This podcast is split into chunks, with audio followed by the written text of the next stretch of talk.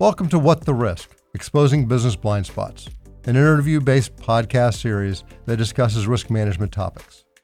Have you ever been blindsided in a business situation? Think about your entire computer system going down, a supplier that cannot deliver, or your biggest customer declaring bankruptcy, or your new marketing strategy completely missing the mark. These are visceral what the risk moments. Your exact words may be different, but the feeling is the same. When everyone's eyes are focused on the next sale, high impact, low visibility risks often get overlooked. We call these blind spots, and these blind spots cause what the risk moments. I am your host, Larry Gordon of Gordon Risk Solutions. Join us on this journey as we learn to ask the right questions, expose potential pitfalls, and empower you to turn the what the risk moments into I've got this victories.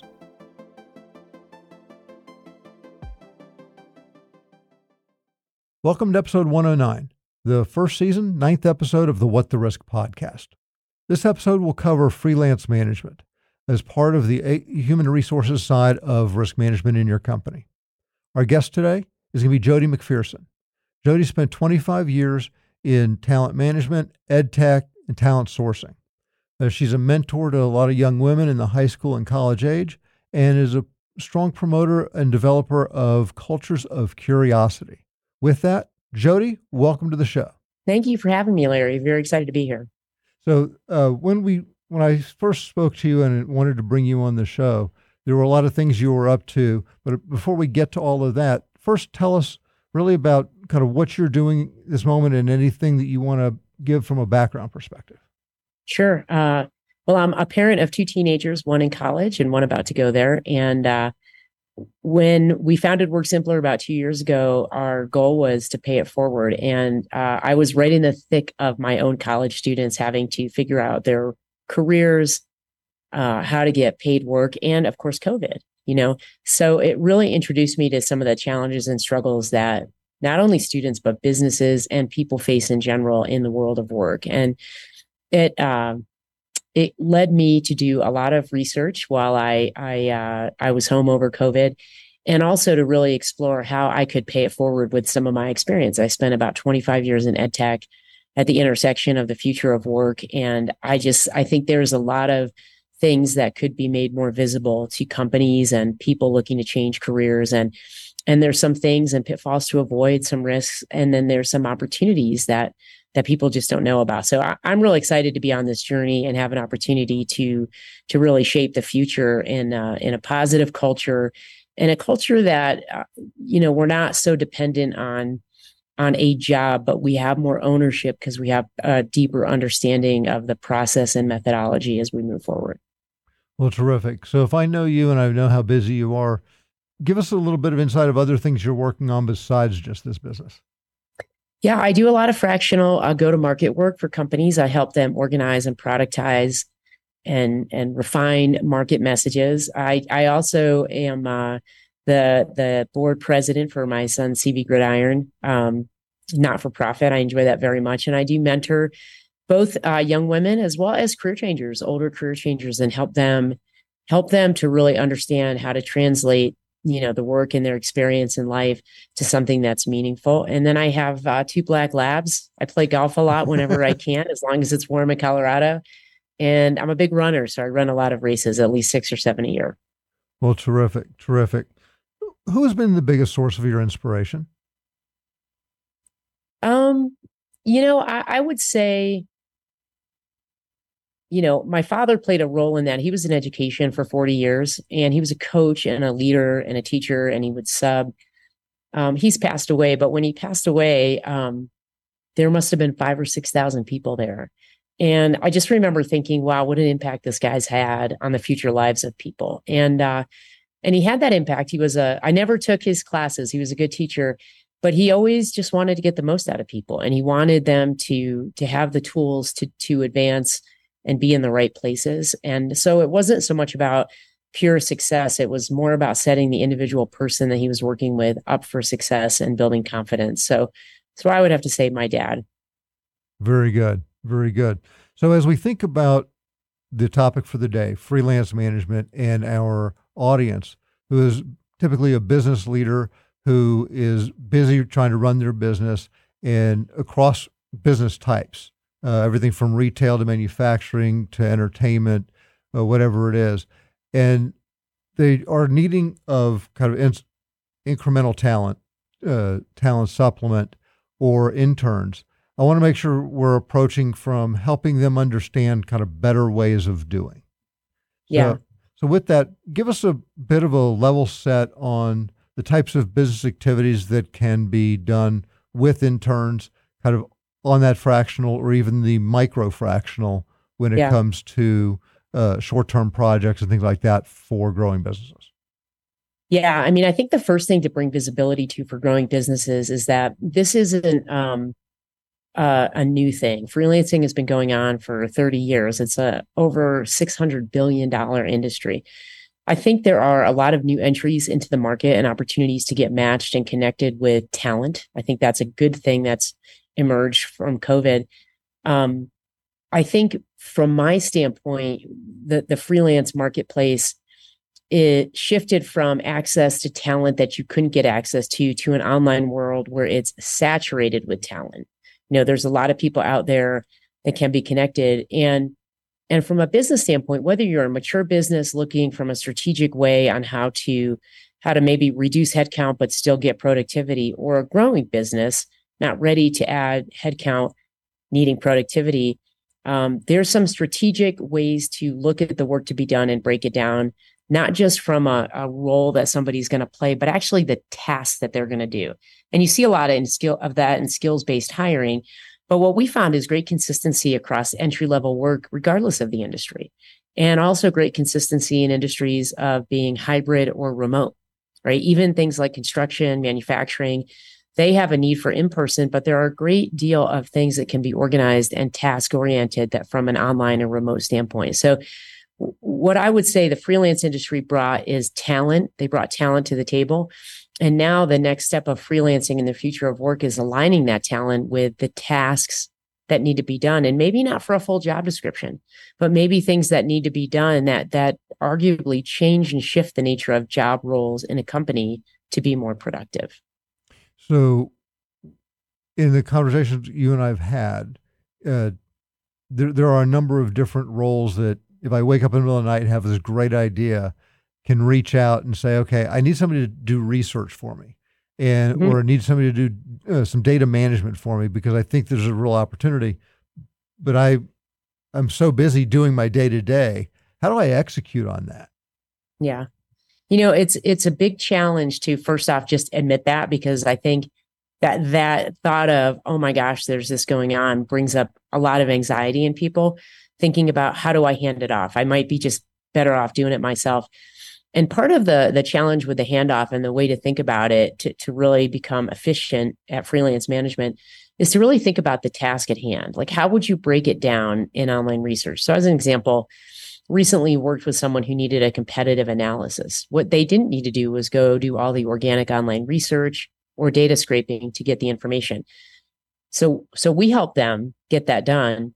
And there's a lot of freelancers that can do that, right? I can get the baseline of that done so that the person can spend their time on the analysis, not not the grunt work, scraping data, cleansing the data. And yet anybody who's in data analytics can will often tell you that 80% of the, the work is is getting the data freeing the data to do that. So so I think when I think about what do I need done, I try to separate what are my what are my outcomes and how do I break it down to the tasks associated with that. Um, it's a lot like fitness. People say they want to be fit. When you start to break it down, you have to say, you know, am I going to change my diet? Am I going to change my cardio? Am I going to change my weights?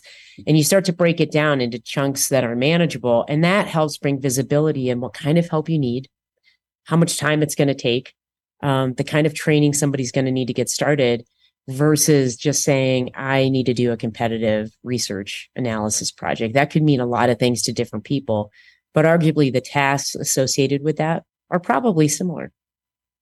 Okay. So when someone is ready for the intern or this support, what makes a great experience both for the hi- person hiring and for the intern? I would say the number one thing is clarity. Um, when both sides have clarity, and on the business side, that has to do with the way they scope their work and break it down so that they are getting what they ask for and they understand the pieces of the puzzle, even though they're not putting the puzzle together yet. That clarity on that side from a business standpoint matched with the clarity for a student to understand or an intern to understand here's exactly what I need to do and the timing with which I need to do it. Here's what success looks like. When that clarity is there, uh, people do good work on both sides and people achieve the goals that they're looking for. When the clarity is not, is when the risk comes in for scope creep, budget creep, time creep. And they're almost impossible to to fix in an ongoing way because they just continue to add complexities to a process that really with clarity can be kind of an A to B process. So from a top tip, clarity is number one. Number uh, one for for both parties. Kind of what you, what you want, setting expectations. Yep. Okay. How much, I guess, is there coaching needed along the way? Kind of what what makes for the ongoing? Because you're not, even if you have good clarity up front, it's not necessarily going to result in the back end yeah. being perfect. There's going to be some measuring points and kind of the dialogue. So, kind of what makes that part work? Yeah, I mean that's the workflow, and uh, and and that workflow has to be driven by benchmarks regular check-ins. Check-ins can be automated or personal. Combination we recommend is always good. But having a benchmark for the check-ins helps that clarity stay consistent through the process. And i think that's where where at least when i was freelancing and learning i fell short in both care both areas. I didn't have great clarity and then even when i did i often didn't um, continue to document that clarity. And it didn't have to be an arduous task to document it, but it had to be consistent through the process because in an iterative way, things are much easier to solve than when they go too far astray, which we all know inherently. It's just executing upon that in any scope of work or any project is hard. So iterative uh, monitoring and iterative check-ins against a benchmark really keep us accountable to that initial clarity. That's terrific. Because over the years, I've been really a big proponent of doing interns and having them come on and really accomplishing the EDs. Being mm-hmm. I accomplished, I I developed, I implemented kind of these past tense things for their resume. It really mm-hmm. becomes kind of where they have that gratification. And not everybody does it that way. And we I've seen kind of the goods and the bads. And that's how we learn to get the goods working. Mm-hmm. So right. So, is there, when you're doing that expectation, should there be a lot of different kind of punch list items for what we want them to do so they feel always challenged to be able to grow outside of, okay, I just want you to do A and B? I don't think there need to be punch list items as much as there needs to be transparency in the communication process on both sides and the reflection of why is this good? And this can be done through documentation and with with the check-ins. Why is this good? Why do i need this? And what we find is when we add a little bit of the context and the why as a part of the check-ins and we actually document that that we're going to have this how's it going check in how's it going? And why are we doing this? Ultimately really helps the end user stay motivated understand that they're contributing to something bigger than just the tasks but not get lost in the complexities of what's going to happen next. And the same is true for the, the business owner. Sometimes we get ahead of ourselves, you know? And so we try to keep it super simple, but introduce context and why through the iterative check-ins because it motivates people. And then what happens on the the intern side is they start to see, oh, I this is really excellent work. I can put this on my resume and I can talk about it. Not just can I document it, I can talk about it. That's some interview prep. And from the um, the business hire, what's interesting is they start to think about other ways that they could strategically use and leverage interns or freelancers to get this kind of work done because they're not the headache for them is not monitoring and making sure it's good. They're just kind of checking in, you know, at, at a point in time that's very manageable for them and not feeling like they have to reset every time they do an iterative check-in. So so I find that simplicity trumps. It's almost like the fundamentals of of doing anything. Well, there's three or four of those. Get those really right and make sure you're you're moving towards a larger goal that's shared and things seem to fall into place. Great. Now, do you have some success stories that you've seen or kind of coached somebody through on the intern side and then on a company side as well, so people Yeah. can kind of get can have a better expectation of what to look for and what to what yeah, to I can give you a couple. I, I'd love to share a success story I had. I hire students and I had a student work on our, our deck, you know, our, our marketing collateral. He was very hand hands-on with Canva. Uh, I hired him to do about 10 to 20 hours a week for us. We set up regular meetings and I had very clear, you know, expectations. It was very straightforward. And uh, he excelled uh, for the first two weeks. And then in the middle couple of weeks, uh, the struggle started, the scope creep started to happen, even with us. And the difference was I started to recognize it and then started to interact with the, the check ins um, with some context and why, but also really just getting back to the basics. And uh, over a six week window that turned into a 12 week window, this young man created a, a piece of collateral for us that we've shared with Shark Tank, uh, EdTech Shark Tank. It's so good because he he started to understand his skill set in in Canva, his skill set in recognizing and communicating communicating well. He started to check in on his own without having to go to the iterations. He learned what success looks like, and he he made his milestones and deliverables. That was a great experience for me because I started to recognize that people get started gung ho and then sometimes they fall off. Right? There's to your point. There's a lack of interest or motivation, and um and that wasn't necessarily the case as much as it was just kind of the two week hiccup. So now that we know that, we have introduced some check-ins in that two week hiccup to make sure people stay aligned. Um, as a business owner, uh, I you know I kind of had that same anxiety that others have in that two week hiccup, and uh, and that's going to happen on just about any project, whether someone's full time or not. And instead of kind of shutting down, I said, okay, how do we how do we reset to the basics and get our iterative check-ins really valuable? I had a company um, do a similar project with us, and I told them about this process. So I cued them to anticipate when they're really going to need to lean in, meaning here are the iterative check ins that are just check ins. Here are the iterative ones where I need you to really be present and make sure that we're executing. And that also helped keep the clarity moving. Now, that student, that person ended up hiring uh, full time actually to write blog posts for them, which is pretty exciting. He was a really good writer. But when anytime subjectivity enters in, we just have to be cautious that that everybody's clear about it. So frustrations and anxiety, those emotions do not help us in work uh, run high, and that we can execute against the benchmarks that we set up. Well, that's terrific. I thank you for going through that. So, on the other side, there's pitfalls of hiring interns over over reliance, uh, not being able to get the right talent to come in and do. Can you kind of point out some of the things we should be doing to avoid those pitfalls?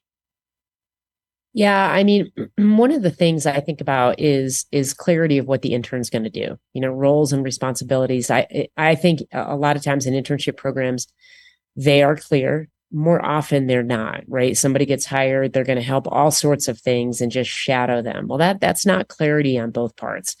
So I think I encourage anyone who's going to set up an internship program or hire to really understand and take the couple of hours it takes to just lay out these are the these are the jobs and the tasks that I'm going to have them do. That saves everybody a lot of headache in the long run. I think the other piece with interns in particular is um, in the in the point of interviewing, understand communication styles. You know, say how we communicate. I like to communicate on email or text or a combination of both. I want regular check-ins so that those expectations are also clear and and the interns are not off doing something or not checking in because they didn't realize the hiring manager wanted them to check in right? So again back to expectation management around the the skills at hand. I think a lot of times you know we just think everything's going to work that way. And the third recommendation i would make is around fit.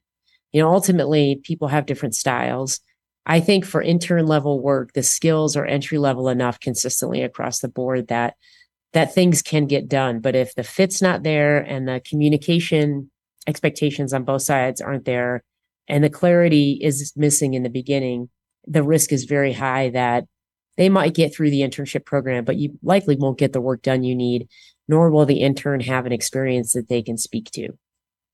Well, terrific. So I want to focus a little bit on your business for the moment, uh, from the perspective of your uh, relationship uh, and resources with the universities uh, from a sourcing perspective uh, for someone that may wake up and say, "Hey, do I need to call Jodi and I need this particular talent? Can Jodi help me?"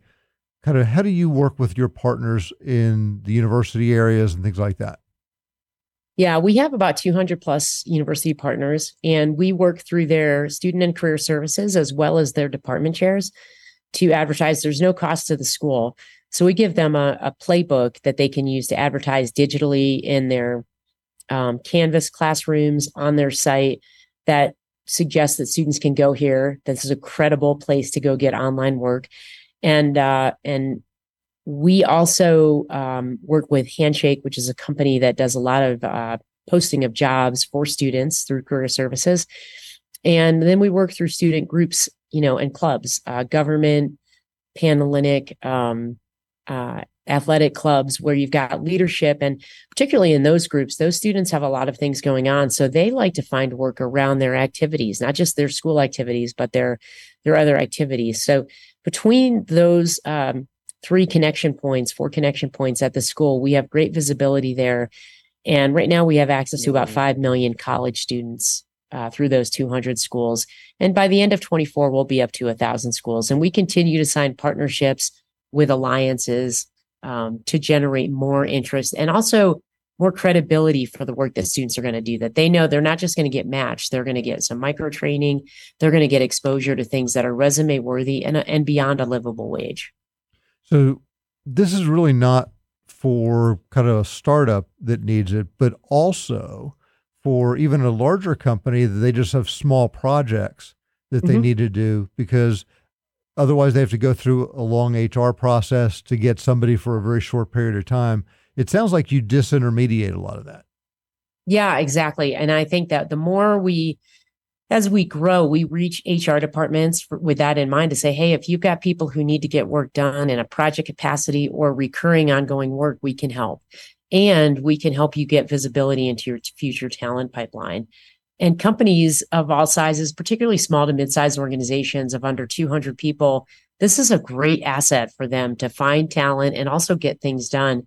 So we we really believe that we can systematically help people think differently about their work uh, at any level. And we do work with some startups as well. You know, it's just people who understand they need to get work done. They have a a good idea of what that is, but they want that intermediary because what they can't handle is is all the pieces that happen after they get matched to some talent or find a, a talented person or people to do the work. Now, do you have the students sign NDAs, non-disclosure agreements, so when they're sharing, getting shared information by the company, the mm-hmm. company mm-hmm. feels protected. Yeah, we have them sign NDAs. And then some companies are very uh, excited to work with students. And if that's the case, and they're creating assets, like in my case, when when the young man created um, a deck, I we allowed him to use that as part of his portfolio. So so they sign NDAs, but there are companies that really want to bring visi- visibility to the fact that they're working with students, and they do allow students to comment, "Hey, I worked with." X or Y, and and that's a big asset for the student, and the company also feels that they get something from that. But the NDAs around data are a must, and uh, and it's really uh, the more we extend um, into remote work, the more uh, important that's going to be for any freelancer and anybody conducting work with a freelancer to sign an NDA to protect themselves. Terrific. So, when it comes to freelance management, are there questions that I should have asked you that I haven't that you want to make sure that uh, our audience understands? Uh, there's just there's just a couple comments I would make on that. I jotted a few of these down. I think there are a lot of places to go for freelancing, and uh, and like I said, the market is is saturated. I really encourage people to a couple things. One is to know that, and if you can find a freelance group that caters to the things that you're looking for. So some people cater to um, high end engineering talent. Some groups cater to low end virtual assistants. Some cater to um, creative talent, creative and design talent. I would encourage you to really think about is there a place that caters to the kind of talent you're looking for? One, because that will reduce the the volume of people you have to sift through to find. That's one big thing. Um, I would also encourage them to really understand the payment structure, meaning, are you at the are you going to negotiate that payment rate with a freelancer? Or are you or are you negotiating with inter, an intermediary? And there's both there's pros and cons to both but i think knowing that helps somebody understand how to set a budget and what to what to expect with that budget. And i think the um the last piece which didn't come up is is what what are the long-term arrangements that you're making? And what is the out clause? You know what happens if it's not working? And who owns your ip that you create that's a, those are big things. And uh, often we think hey someone just go do this. It doesn't work out. That happened to me a lot. And then i'm stuck. I've paid i've got no recourse to go get it. As i said i learned a lot the hard way. And so just understanding that doesn't have to be super formal but what's the termination and who owns the ip how are you getting that delivered to you so that even if somebody doesn't complete the work, you have what they've done to date, you own it, and uh, and that they only al- are allowed to take it with them and um, advertise that they've worked with you if you permit that. So those are just areas that I would suggest with people in freelancing to protect themselves. Now we're moving on to the Blind Spot Insider segment of the show. This is where our guests answer questions that have been submitted by our listeners. This allows the listeners to submit questions, get different insights specifically to questions that they had that may not otherwise be covered in our episode. If you're not a Blind Spot Insider, please go and register at riskblindspots.com, plural, because we all have them, riskblindspots.com, to be able to submit questions for our guests, to listen to the responses, and to get exclusive content. So, with that, here's our first question. Jodi, thank you for the advice and insights that you've provided to our listeners because as they have takeaways from this and they are either in a growth business or in a larger company that wants to utilize uh, different kinds of uh, temporary help or freelancers, this is going to come in real valuable for them. Uh, also, we're going to have uh, real good insights for the blind spot insiders that you've provided. So tell us where we can see, catch you online. Uh, yeah, you can find me at www.worksimplr, W O R K S I M P L R, we skip the E, uh, dot com. And of course, on LinkedIn, uh, Jodi Mack is my handle on everything Twitter, Facebook, and uh, Instagram. And I, I do really try to drive people uh, to good good areas where they can find help in freelancing, which which is the future of work. Thank you for tuning in and joining this What the Risk podcast designed to be a safe space to learn about risk, how to think about risk, and how to expose business blind spots. This podcast is about empowering you as business leaders to reduce the stress of the unknown risks in your business, as well as the stress of decision making by being able to identify and mitigate potential risks through the right level of due diligence. So, here are three quick next steps that I need you to do. Hit the subscribe button on Apple Podcast, Spotify, or wherever you listen to make sure you don't miss future episodes and give us a five star rating. Share the podcast with a peer.